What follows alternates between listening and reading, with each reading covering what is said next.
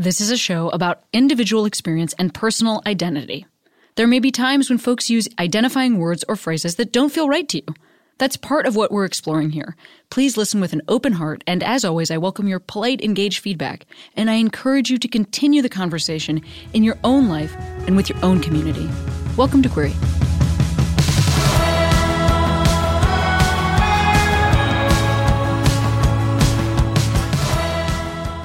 Hey Queeros, Cami here. Well, today on the podcast, we have a chat with Iliana Regan, who is a Michelin starred chef. Well, had a Michelin starred restaurant. I don't know if the star follows the restaurant or the chef. But anyway, an incredibly cool and impressive chef. Um, known originally for some restaurants in Chicago, but who now owns the Milkweed Inn, which is like a destination restaurant. Anyway, we get into uh, more about it on the podcast, and I really uh, loved chatting. Also, hey, I am doing one more show live as a, well, live on the internet as a collaboration with Dynasty Typewriter, this awesome venue here in Los Angeles. You know, throughout the pandemic, I've been able to give, um, not give, but pay um, more than $20,000 back to venues that I'm working with or artists that are appearing on um, different events I'm doing. And that's awesome. I'm really proud of that. That's because of your donations. So I've got one more show coming up on February 13th. It is a Cami Loves You show uh, because you can be my Valentine, um, whether you're quarantined solo or with a group of people that you are now sick of. Um, You're My Valentine and Cami Loves You is on February 13th. You can get all information on my socials or at dynastytypewriter.com. Also, I just want to send a special shout out to all of the wonderful folks who supported Hey Queeros. So I want to say, first of all, thank you to Paula Vividowski, Brittany Carlson, Kevin Fry, Chloe Vicker, Jennifer Hunt, Jamie, Audrey Rower, Hannah Booth, Rachel McIntyre, Fiona Ding, Danny Elkhorn, Amy A, Char Lee, Courtney Jones, Levon Sawaki, Catherine Michaels, and Brenda Esposito. That last one's my mom. I didn't realize she was a patron. you can go to um, patreon.com slash hey queeros and support the show. All of those people support the show. And then they also come to these really cool hangs that Sierra and I are at. And honestly, it's kind of a beautiful thing. Um, I also just want to say, if you'd like to call in to Hey Queeros, so this is the podcast that you get access to if you subscribe on Patreon, you get a little monthly call in podcast. And so to call in, you can you can just send a voice memo to heyqueeros at gmail.com or leave a voicemail at our number, which is 904 878 3379. That's 9048 Queery. You can leave a voicemail and ask a question um, or share something about your life. And if you subscribe on Patreon at patreon.com slash heyqueeros, you will have access to this special bonus podcast that is helping us continue to make Queery through these months and months and months of the pandemic. Anyway, please enjoy today's episode, and I love you. I've been feeling wrong, but I'm still holding on. Darling, I know, I know, I know it's careless. I always have guests introduce themselves. Will you introduce yourself? Yeah, sure. Um, my name's Iliana Regan. I'm a chef and an author in Chicago. Right now, I'm traveling. Um, I also have a, a B&B, like a little inn in the Upper Peninsula of Michigan, in the middle, very far out in the middle of the woods. It's really lovely, and we're we're planning on being there six months out of the year. And um, yeah, I think I think that's the most that's going on right now about who I am. So, where are you geographically right now? Right now, we're in the Perdido Key, which is um, on the Florida Gulf Coast, uh, just before Alabama. We were doing a little partnership with Airstream, so they lent us a 27 foot trailer and a truck to pull it. And um, we're cooking and doing some of our Zoom cooking classes um, out of it for the next um, month or so. We, we have it until March. So, what we're going to do is um, um, we just got down here after seeing some friends on the East Coast, and then we're going to go along the the as far south as we can stay um, over to California and uh, do a little bit of camping there, and then we will go back. Wow. So, how long have you been on the road at this point? Let's see. Wednesday made it exactly two weeks. And yeah, and so we'll be we'll be on the road until uh, I think we'll probably start to leave California probably in um, I don't know around the twentieth or twenty first of February, and then go a little quicker as as we head back. But um, yeah, we were just trying to take our time in some spots, especially where it's warm. Because right now in Chicago, you, you know, you're from Chicago, it's very snowy and cold, and so this is really nice to be sitting in a in a sweater and have the windows open and it's very nice. Yeah, and how first of all, what are you cooking? Where are you getting food as you're traveling in an airstream? Um, well, we were just in our, our last stop before we got here was in Savannah and I found a little co-op. So that was nice. Um, and then Anna's, my wife, she's a sommelier.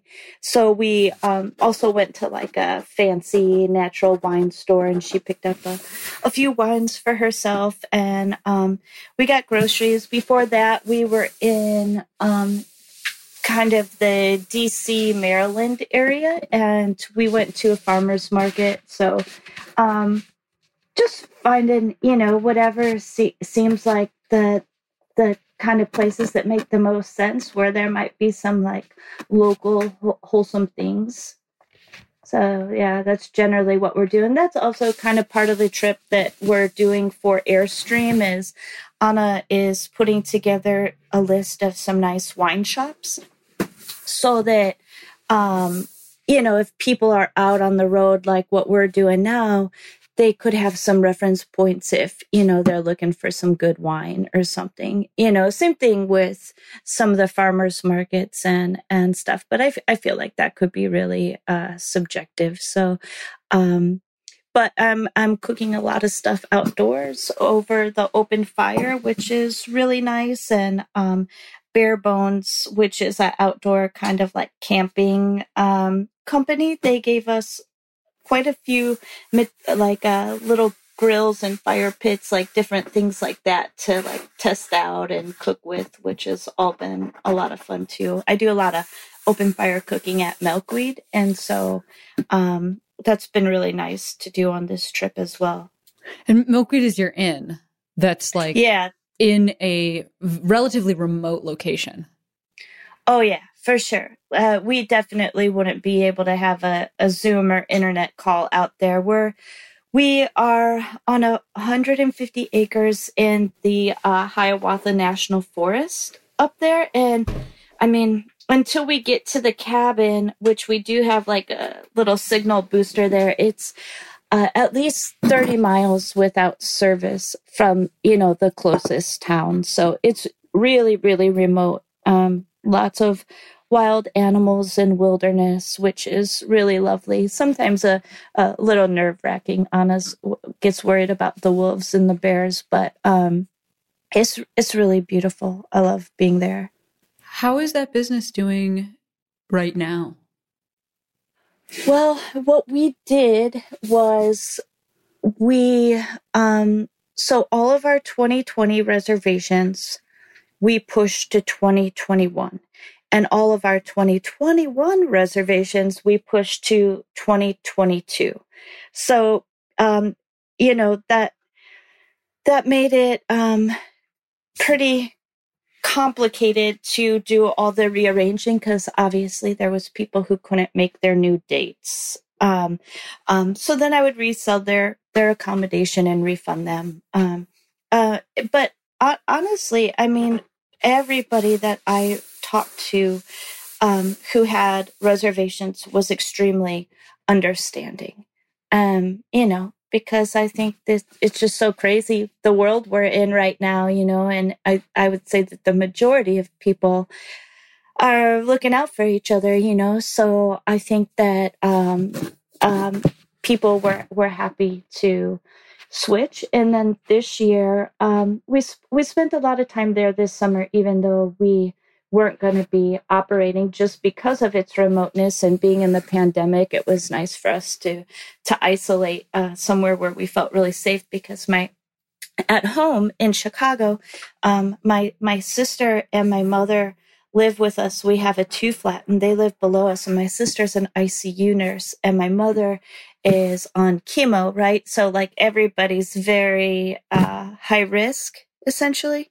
So that it was good we were at Milkweed because that allowed my sister to stay in my my apartment and then my mom stay downstairs by herself. So that gave them some separation. So that was nice. But we spent a lot of time up there and we're discussing, okay, like this, pretty sure this is what the world's going to look like for a while. So we can't go another season or another year without servicing people and running our business or else we we won't have one and so um so we thought a lot about how we will social distance people and, you know, practice the best sanitary measures we can because obviously people are going to be staying in the same in the same place, you know. There we're we're going to be in a cabin together. There's plenty of outdoor space and things like that, but um and there's plenty of room for people to spread out, but it does make how we will serve dinner a little bit different. Um, generally we serve two communal meals, but the, eh, you know, in this case, we're to get some different tables and chairs and little areas and set up um, like individual dining spots. So, um, yeah, I think I think it's gonna be a little bit scary to try to be functioning that way, but you know, we're just gonna do what we can, uh, wear masks and wash our hands and keep everything as clean as possible. So, we'll see. Hopefully, hopefully we don't um, get COVID. I don't mean to laugh, but yeah, hopefully. I that is I agree. I I uh, I agree with you. Hopefully. Yeah, and I will just tell you like truth be told because I'm sure there are many people listening who are going to disagree with me, but what you're describing right now, this like tra- traveling around in an airstream and uh, cooking outside and then also the living at the Milkweed Inn uh, during the pandemic are two things that on paper, I wish I was that person, but in reality, I think would be my nightmare because of many reasons. Here, all of them are bugs. First of all, every single reason is a bug. I do not, I do, I am, I am finding out as I continue to grow older that I am like, more of an indoors uh, guy than I ever knew. Like I love to, you know, I moved to the, I live in like a little mountain town right now. And, um, I love being in a mountain town. And I also, there are animals around that get around you and near you. yeah. Bugs that do the same. Um, and I'm just like a, I think I'm a city guy. I didn't know that. You know, I'm readjusting to learning things about myself. And uh, I don't know how to do everything you just named. I don't know how to do any of those things. I can't, I can't, it's the Jack London book about me. I would die immediately. like I'm not, I don't survive the past the first day. yeah, it's, it's definitely a skill set uh, all of it. I mean, even when we first got out to the cabin, being completely off the grid, you know, like figuring out how to use the generator and when it messes up and change the oil in it. And then we got a battery system and eventually we got solar power. But, you know, just everything. Um, it's not like we can just, you know, call a plumber. So if something goes wrong, like I've been very quick at having to learn how to fix things, um, which is is is you know it's it's definitely nice. Um, and then yeah, same thing with being in an RV, also a skill set and a lot of like little maintenance and things that you have to figure out along the way.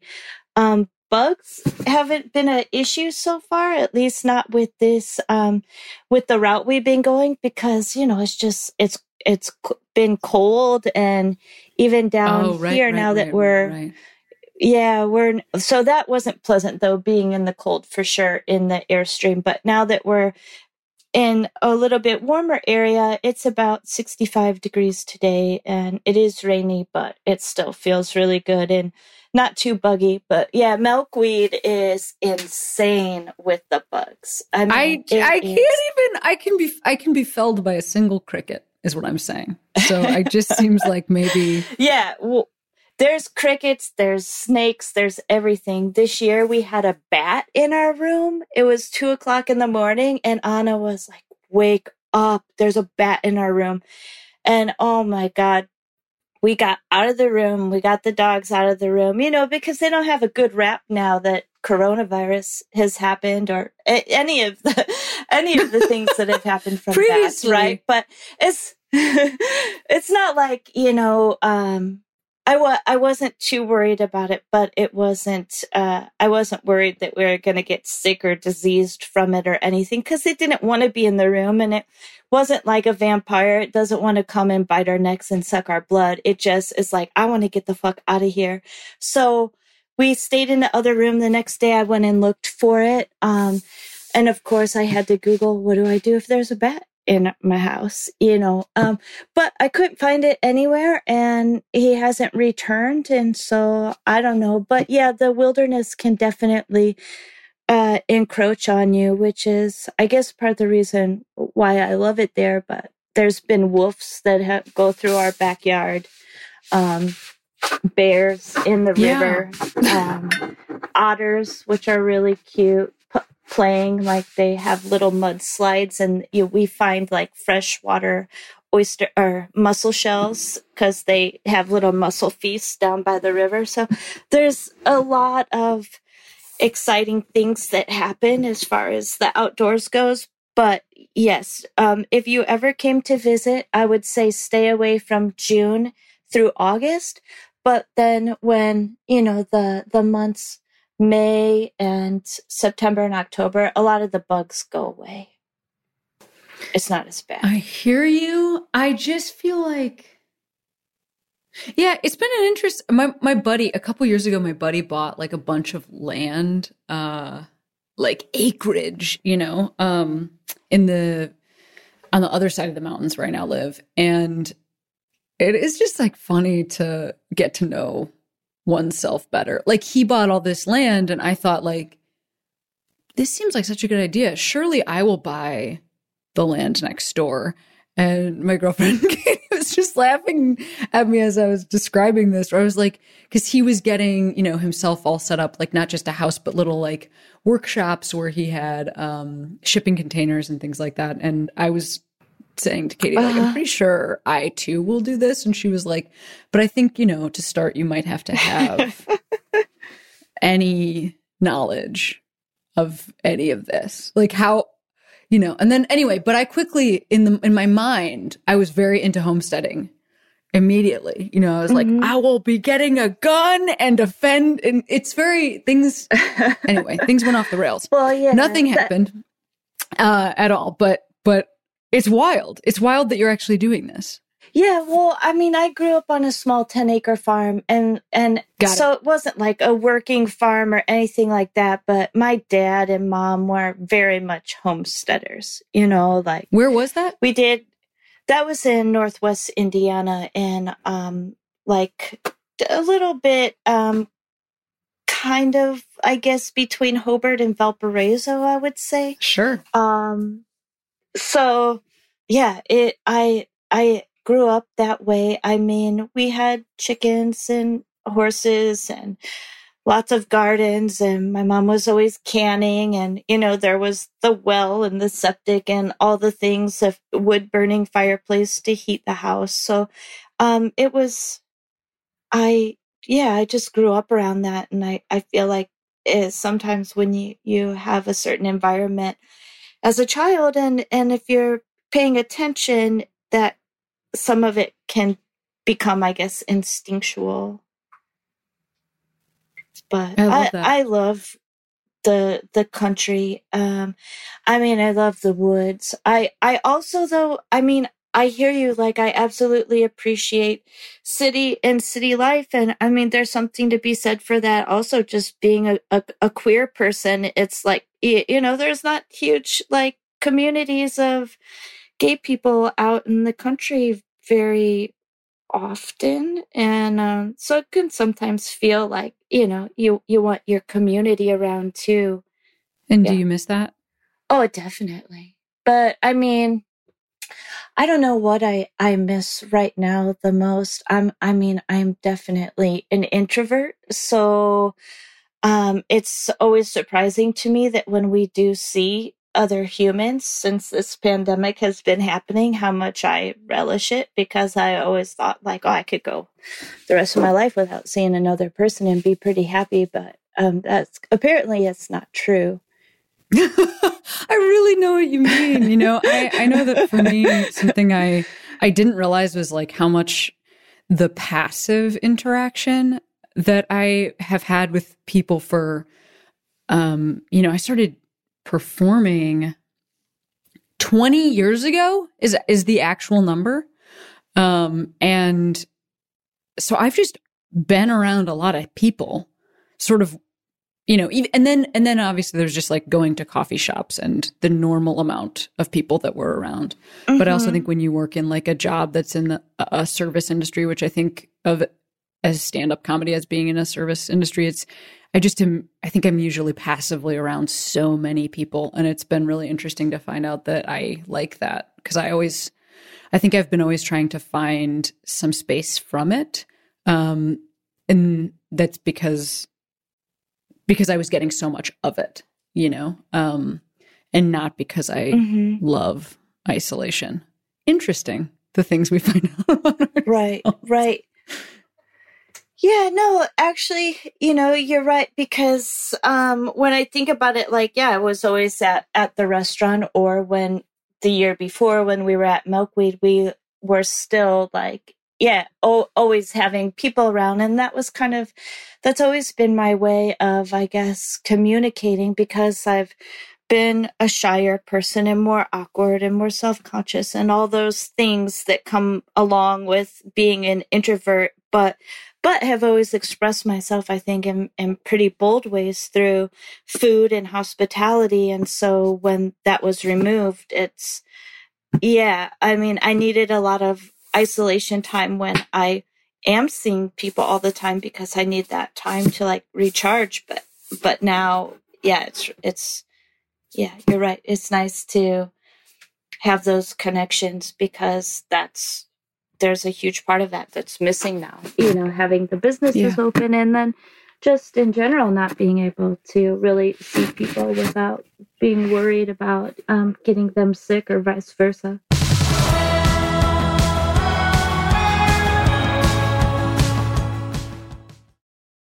Back for another game. You know it. What's going on? Just one more week till Max Fun Drive. Hard to believe. It's been a heck of a year since the last one. We're now a worker owned co op. We raised $50,000 for charity last year. And we've added a bunch of awesome new shows. But do you think we're ready to do it again? Absolutely. Lovely new gifts are lined up. The episodes will be amazing. And wait till everyone hears the bonus content. Yeah, plus they know to go to MaximumFun.org slash newsletter, so they're getting all the news. Oh, like that meetup day is on Thursday, March 21st. Then what's bothering you? Me? Oh, nothing. We're all set for Max Fun Drive to start on Monday, March 18th. I just didn't want you to see this coming. Check. What? Hang on!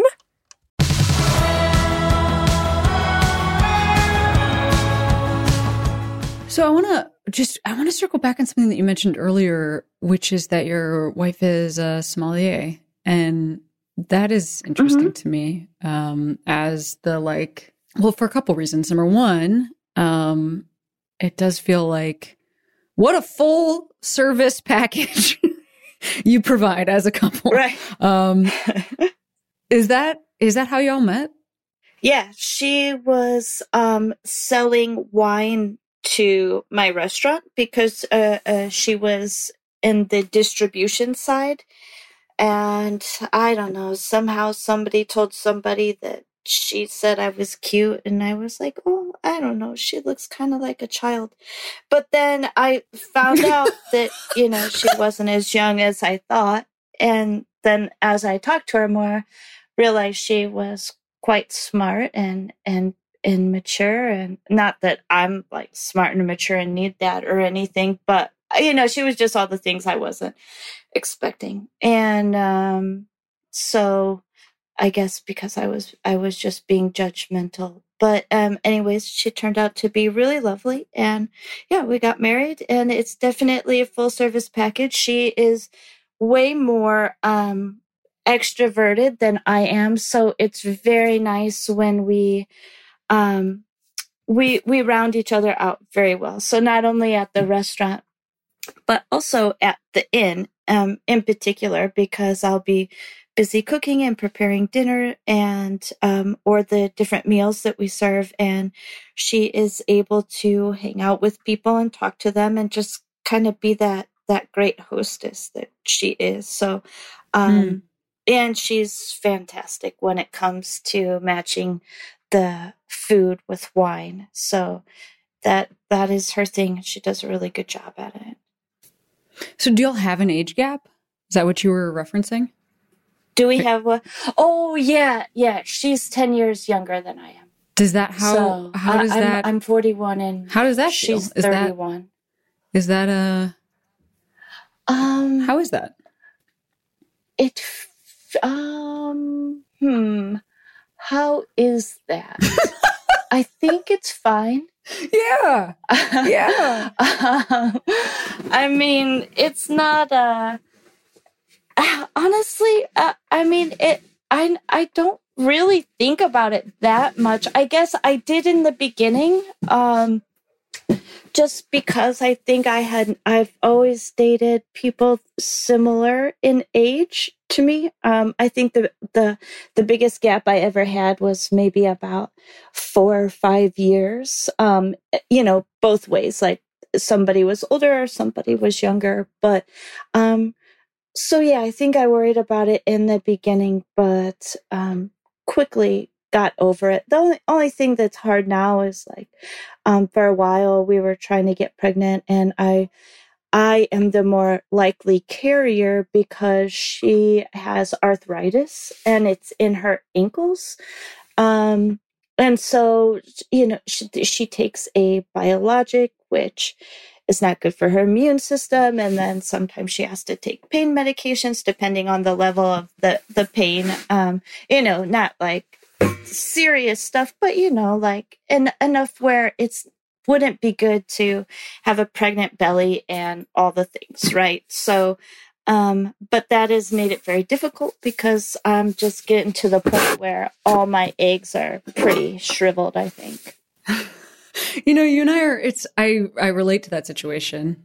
Um because I'm I am also in a well, it's not 10 years, it's I'm 6 years older than my partner and um also the more if we were going to do if we were going to carry, I would be the one that would carry because of similar reasons actually.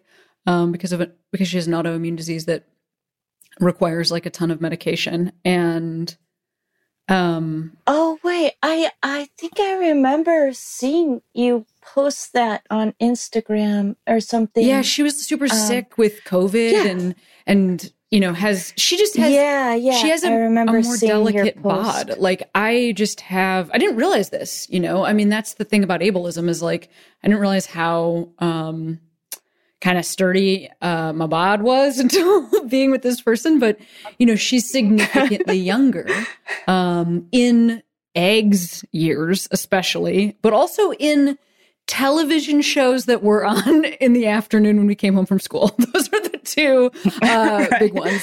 Um, but uh, yeah, and, and and so it's it's just an interesting thing to navigate um, that we're talking about a lot right now because my window is closing and her window is maybe doesn't exist. Um, and so it's just an interesting thing to think about. Um, but I really appreciate your honesty and about that. Right. And the the weird thing is too is like um I mean we would love to adopt but it's really really expensive and I Yes. feel like it's a very hard system to navigate because there is so much out there. Um and so I I don't know it's like it's kind of crazy to think like even well it is also expensive to try to go to the fertility fertility clinic and all those kind of things. So I don't want to, you know, say that that's not also costly. Um, um, but yeah, the, um, um, oh shoot, what was I saying?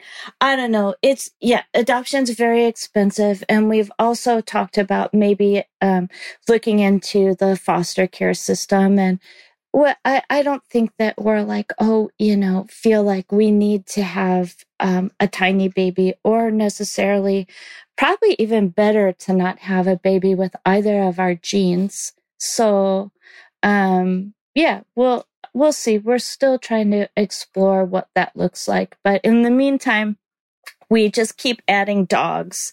So right now, and eventually you may have a child that grows up with the same special set of skills that you mentioned growing up around, which is like, you know, cheers if that ever right. happens. Or slash, you have dogs that you're training to live Yeah. in the wild, which is Yeah. just wonderful. Um, I wanted to ask Yeah. you. They're having a good life. Oh yeah, I bet they are. I like. I bet they are. Um, I wanted to ask you. Are you ready for this question? Because I actually don't know it. Sure. How do you find out you have a Michelin starred restaurant?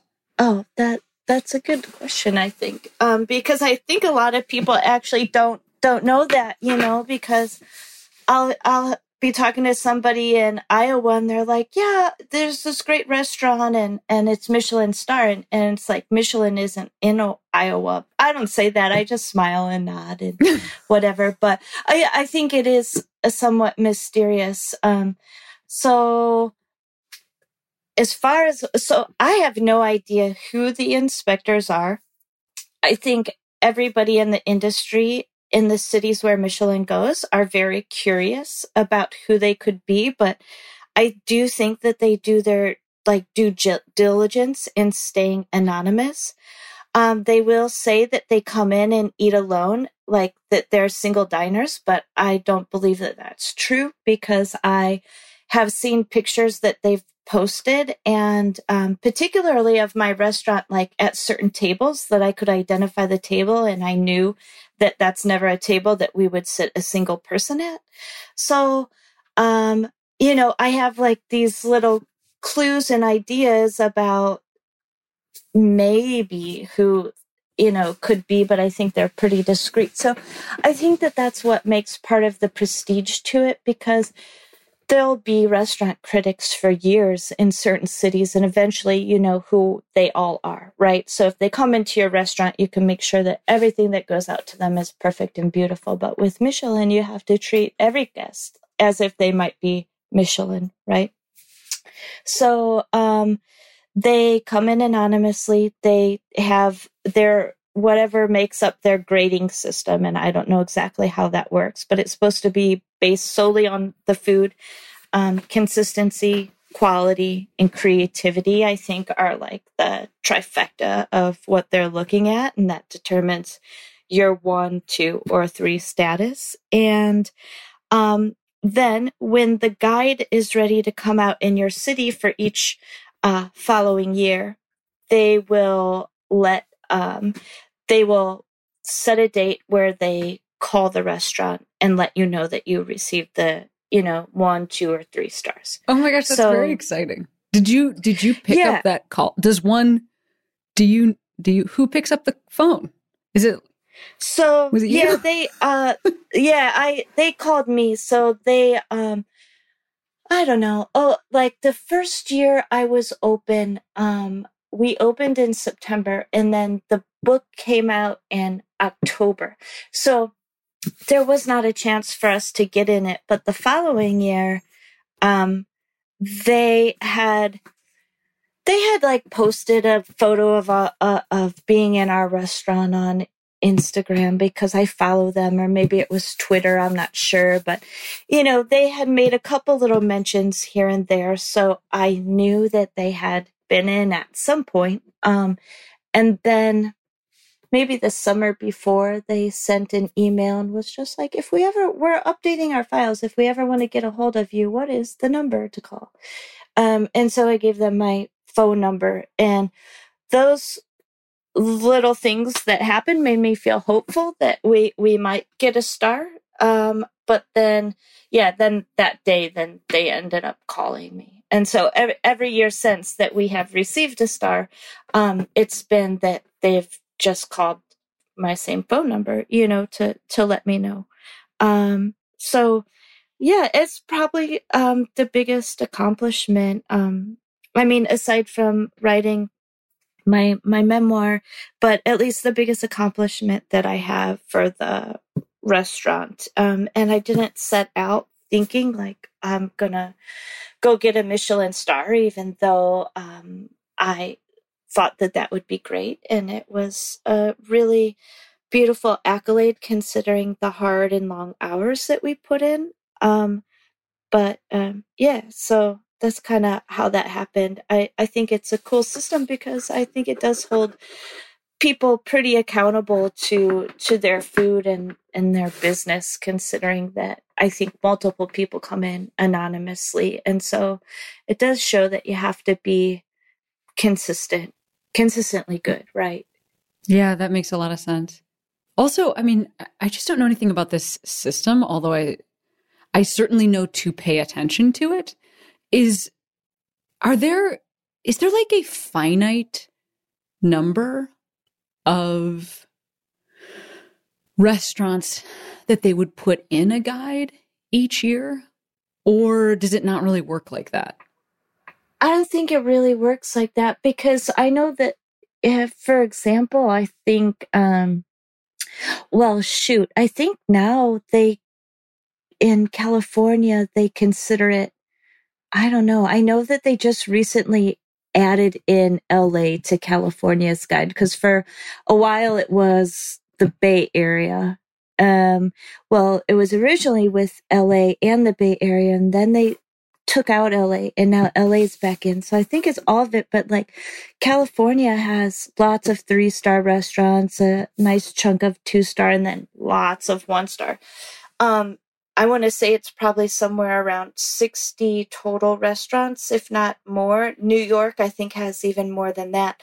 But Chicago, I think, only has about 25 Michelin starred restaurants. Well, that that is thank you for that scale. That's like so helpful and interesting. That that yeah, means I think that, like oh, Japan sorry, has like I was just gonna say I think Japan has like over 200. So yeah, it really just depends on the city So for Chicago, you know, having lived there for such a long time, I know that like one thing that that city really prides well that it's just a it's a city with a lot of pride for when people stay there and do big things there because so many people um like choose to exit to you know to go to into national politics or to go into the larger global entertainment industry or, or, or whatnot. But like if you stay and you succeed in Chicago, that is a real like the sense of pride is is pretty amazing. Um was that an an experience? I'm just imagining also like, you know, with your story specifically, um I'm I'm wondering what it felt like to sort of to to to get that star and to live in that city and to feel that recognition there. Sure, I I get you. I I didn't um I think I had a lot of moments of particularly when Elizabeth my restaurant was pretty young and we started to um grow with accolades and awareness and things like that. I think that there was a lot of moments where I felt like, oh wow, I, I can't I can't actually believe this is happening because I never thought when I was 19 and moving from Indiana to Chicago that I would end up having a restaurant, which was like, I always loved restaurants. I, I was already working at, in them from the time I was 15. Um, so I loved food, had always been around, I would say, pretty good food and lots of home cooked meals and um, cooking from scratch and homesteading, like I was saying. So I think that, um, yeah, it was a little bit unbelievable at times that I actually got from Indiana to this fairly large city and then was able to open a restaurant and, and make a name for myself and a business for myself. Um, and then to have some really honorable accolades was really special too. So, um, yeah, there was just a lot of, yeah, I think a lot of moments of like, wow, I can't believe this is actually happening. Um, so, and then, and then going from there and, and being able to, you know, expand on the business. And, um, so uh, you know, having milkweed is my ultimate goal and and just having that um, because I feel like that just will make more sense for my lifestyle because um, I think as I get a little bit older, I I know that I don't want to be, you know, in my late 40s or early 50s and still running a restaurant and managing a restaurant. And so i want things to settle down a little bit but i actually um, started going to graduate school this year too. So in the fall i started um, for my mfa at the art institute of chicago. Oh wonderful. Wow yeah wonderful. for for writing. So yeah i kind of don't know what like is is you know what what's next for me necessarily on my career path. And i don't feel like okay with the restaurants. I've been there, done that. Maybe with the owning a restaurant part, but um, I'm excited to see how milkweed will grow, even if we have to continue to stay socially distanced and wear masks all the time and do the thing that we're doing now. But I'm I'm excited to get there this year and cook and and also just um, really um, yeah I, am mo- mostly just really grateful for the way that everything has kind of happened, but I've also been really strategic about it. None, none, there wasn't a lot of it because it was luck or, you know, I just happened to meet the right people or whatever. All, all of it was very hard work that I put in to get where I have.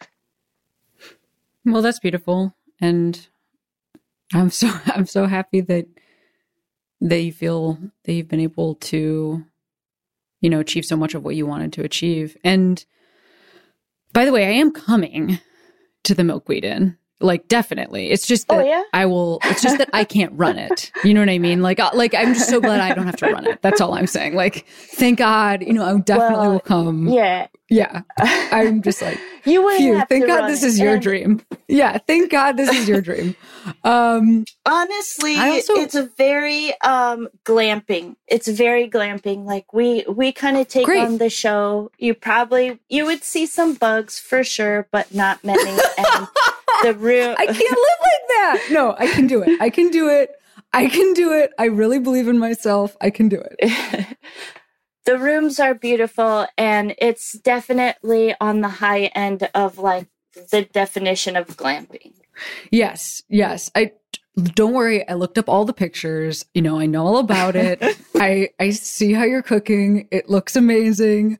Um also you know, I want to this is such an odd time. It's like 46 minutes into an hour long interview, but I just have been curious about this and, and I wanted to ask you um you know, I know that you are open and talk about your sobriety. And I am curious about how that interacts with, um, you know, things like life, you know, in a kitchen or life in a restaurant or being married to a sommelier. Um, because I know that my job has, um, it's just, there's I know what it is like to have a job where alcohol is part of it, um, part right. of the job.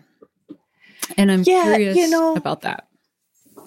Yeah, I I I hear you. Um and I can only imagine like in the entertainment industry particularly in in comedy um I mean I I've been to comedy shows. I've had friends who are in that industry of stand up and yeah, there was always a lot of drinking but also I think in and in the restaurant industry there's a lot of drinking um but I have always been around it. So for me, when I chose to stop, I was already so used to o- already being around it that, and and I knew that my career was going to be in the food industry for the most part. So I really just learned how to live with it and navigate through it. But I know that there's a lot of people who stop drinking and it's maybe not so much in their industry um, or they um, you know, they or they haven't been around it their whole life and so have been able to really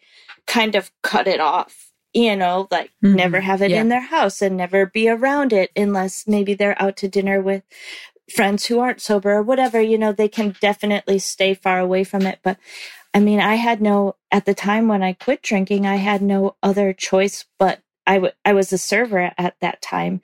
So I had to handle bottles of liquor and make cocktails and things because I had to survive. I, I had to make money and that was what I knew. So I just I just learned how to be with it and um my, as far as my wife goes, she's very, uh, she's a very good drinker. Like she, she, I don't ever really see, unless it's maybe like a family function when we tend to get together with her family. They, you know, they like to have their drinks together and stuff. But, or if we were at a wedding or something, I've seen her get a little bit tipsy. But, um, you know, she has a couple glasses and that's it. And she might do it every day, but it's not, um, excessive. I think if it was excessive, if I had a partner that drank a lot, a lot, a lot, that would um, bother me, but that would probably bother most people, you know?